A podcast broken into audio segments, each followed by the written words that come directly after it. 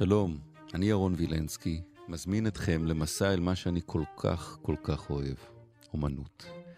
בכל פרק נהיה עם יצירת מופת, נלמד אותה, נחווה אותה מחדש. מתחילים.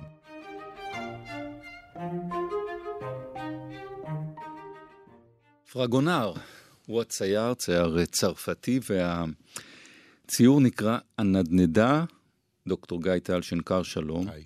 נדנדה, ויש לו שם מלא יותר, אם רוצים. כן, הסכנות המהנות של הנדנדה. של הנדנדה.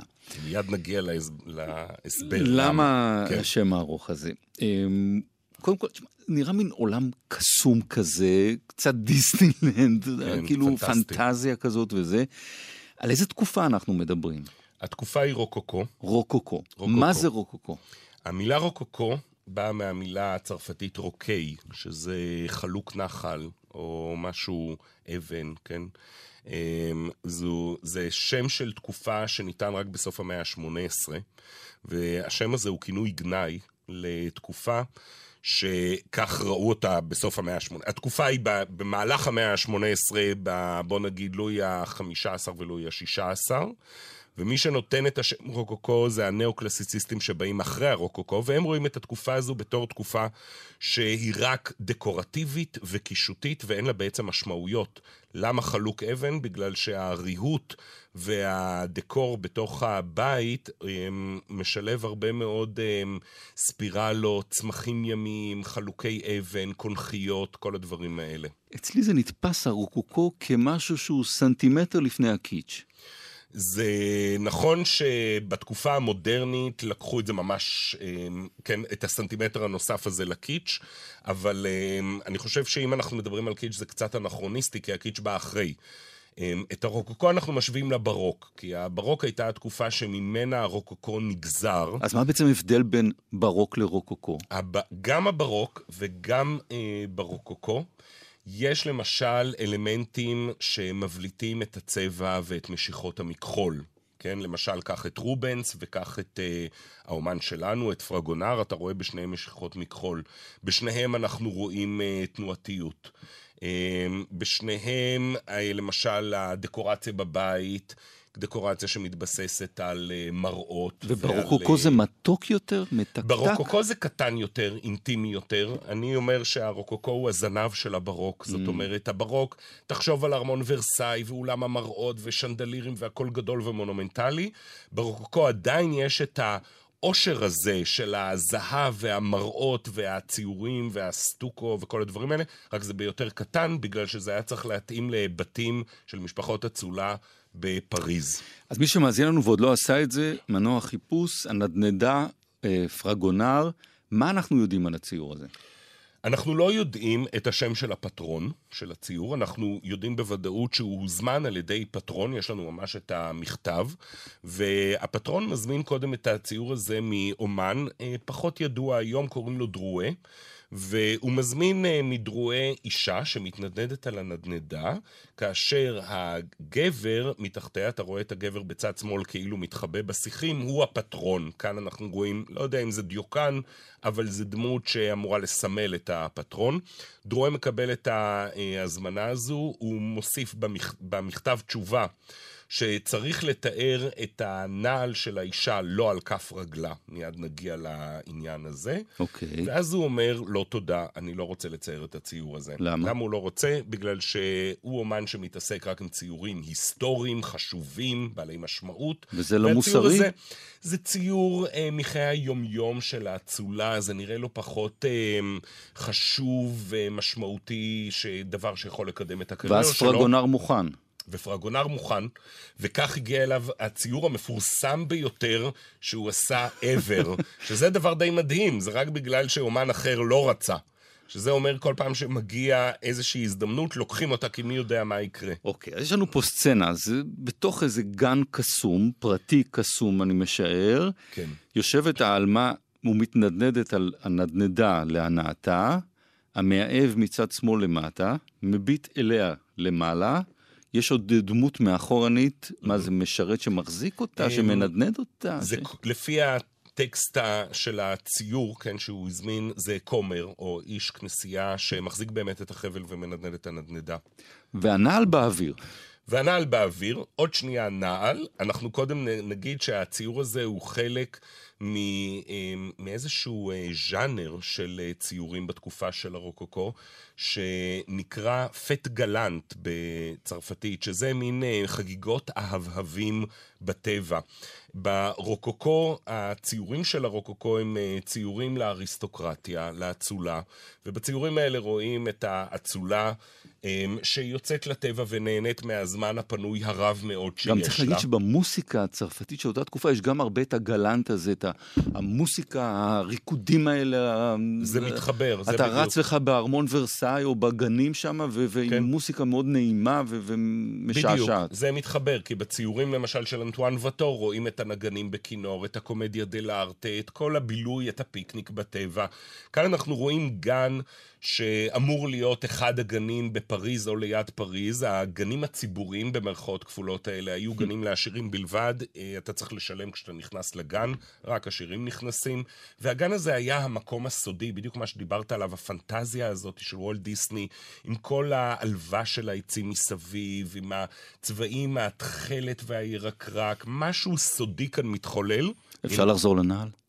והנה אנחנו חוזרים על לנעל. על מי היא עפה? היא מעיפה היא עפה לה אה, במקרה. עכשיו, העניין הזה, ברוקוקו, יש כל מיני אה, סימנים, או כל מיני אה, מוטיבים, גם בציור, אבל גם בחיים האמיתיים שלהם, שמסמלים אירוטיקה. וכאשר אישה חולצת את הנעל, גם בציור וגם uh, במציאות, זה אומר ש... בוא נגיד כמו שהסטודנטים שלי אומרים, שהיא זורמת. זה אומר שהיא פתוחה מינית, היא פתוחה להצעות, והנעל הזוקן שיורדת לה מהרגל אומר שהיא פתוחה להצעות משני הגברים שנמצאים. אשת אצולה, הנעל הייתה נשארת על הרגל בכל מקרה. כנראה, כאן אנחנו מדברים על פילגש של הפטרון, יש גבר מימין, גבר משמאל, מה שנקרא בצרפתית מנאז' הטרואה. האישה היא הסנדוויץ', היא נמצאת באמצע, ואם אתה רואה באמת הגבר מצד שמאל בוחר נקודת מבט שבה כאשר היא עולה בנדנדה למעלה, הוא יכול להסתכל לה בין הרגליים. ועוד קצת למתיקות יש זה הפסלים של המלאכים הקטנים האלה. נכון, זה חלק מהאהבה. אנחנו רואים את הקופידונים האלה ואת הפוטי של ונוס. אה, אתה גם רואה את הפסל בצד שמאל של הקופידון. פסל אמיתי שהיה, של פסל שנקרא פלקונה, והקופידון הזה אה, אומר שקט, אתה רואה איך הוא שם את האצבע אה, ליד השפתיים ומוציא בשקט בשקט חץ מאשפת החיצים, כנראה הוא רוצה לזרוק אותה על, ה, אה. אה, על הפילגש, אולי כדי שהיא תתאהב בבחורים. אז מה הופך את זה ל, ל, לאומנות גדולה ולא למשהו קיצ'י? זה ציור, שוב, היום אנחנו מכירים אה, קיץ', אז אה, קל לנו לראות את זה בתור קיץ', אבל אז לא, לא ידעו ש... מה זה הקיץ' הזה. בוא נגיד שזה מין, אה, תש, תשווה את זה לשיר אהבה. בין, אה, אני יודע, בין גבר לבין הפילגש. אמ, ותחשוב על זה שהציור הזה הוא ציור מאוד מעודן ומרומז, אבוקטיבי של אירוטיקה. אתה לא רואה כאן ממש סקס. אתה רואה את הנדנדה שהיא סמל של סקס, כי היא עולה ויורדת, עולה ויורדת. ברור שפעימות הלב של האישה הולכות ונעשות... אה, חזקות ומואצות. זאת אומרת, יש פה סמלים של אירוטיקה, הנעל, הנדנדה, הקופידון. אתה לא רואה את זה בצורה פרובוקטיבית, ולכן יש לנו כאן משהו שהוא מאוד מעודן ולא קיצ'י. ליאור ארליך, העורכת שלנו, בחרה את uh, Somewhere Only We Know, לילי אלן.